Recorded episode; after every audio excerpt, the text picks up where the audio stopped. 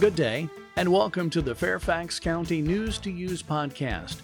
Coming up, learn about Solarize 2020, childhood immunizations, cooling assistance, and the Fairfax Medical Reserve Corps.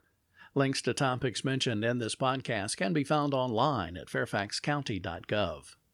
You know, Fairfax County is a great place to use solar energy with no fee permitting for commercial and residential solar systems tax exemptions for homeowners and businesses that install solar, and for the fourth year in a row, the Solarize program provides bulk discounts on solar arrays and technology. Typically running during the spring, Solarize 2020 was delayed due to the COVID 19 pandemic, and now it's scheduled through August 31st. The Solarize program offers participants a streamlined process for exploring and pursuing solar power for their residences and places of business.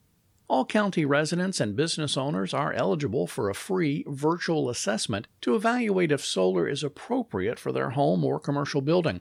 Those who decide to pursue solar through the program receive a 10 to 15% discount off current consumer rates for solar arrays and systems and are connected with a pre qualified installer.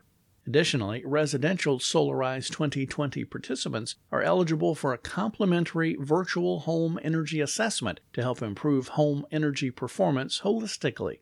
For more information or to get started with Solarize, Visit solarizenova.org slash Fairfax County. That's solarizenova.org slash Fairfax County. During this time of stay home orders and social distancing requirements, access to routine immunization services has been limited, and some parents are delaying bringing their children in for vaccination appointments with their pediatrician. The Virginia Department of Health reports that between March 15th and April 23rd, vaccinations have dropped over 45% compared to the same period in 2019. Meanwhile, the Fairfax County Health Department has seen an 83% drop in its vaccination rates among infants up to children age 5 compared to the same period just one year ago. To address the growing number of unvaccinated and under vaccinated children, the Fairfax County Health Department is hosting several vaccination clinics throughout the Fairfax Health District in the coming weeks. Childhood vaccines will be offered for free. Visitors will be asked to limit the number of individuals they bring to the appointment and will require everyone two years and older to wear face coverings over their nose and mouth. In addition, the health department will conduct temperature checks at the entrance. Visitors will be spaced at least six feet apart and vaccination stations will be separated by partitions. For clinic locations, dates, and hours of operation, visit fairfaxcounty.gov/health. To schedule an appointment, call 703-246-6010. To minimize face-to-face time during the vaccination clinic, families are encouraged to send a picture of their child's vaccination record ahead of time. Do you need a little financial help to stay cool this summer? Well, then apply for the Cooling Assistance Program for low income households. To be eligible, at least one household member must be 60 or older, or 5 or younger, or disabled according to Social Security, Medicaid, or 100% Veterans Administration. Cooling assistance can help with payment of electric bills to operate cooling equipment, payment of security deposits for electricity to operate cooling equipment, only for accounts in danger of being disconnected, repair of a central air conditioning system, heat pump, ceiling fan, attic fan, or whole house fan, purchase of a whole house fan, including ceiling or attic fans when there is no other working cooling equipment in the home, and purchase an installation of one window unit air conditioner for households when there is no other working cooling equipment in the home. Applications for the Cooling Assistance Program are being accepted through Monday, August 17th. Applications for cooling assistance can be submitted online at www.commonhelp.virginia.gov. By phone, just call the Enterprise Call Center at 1 855 635 4370.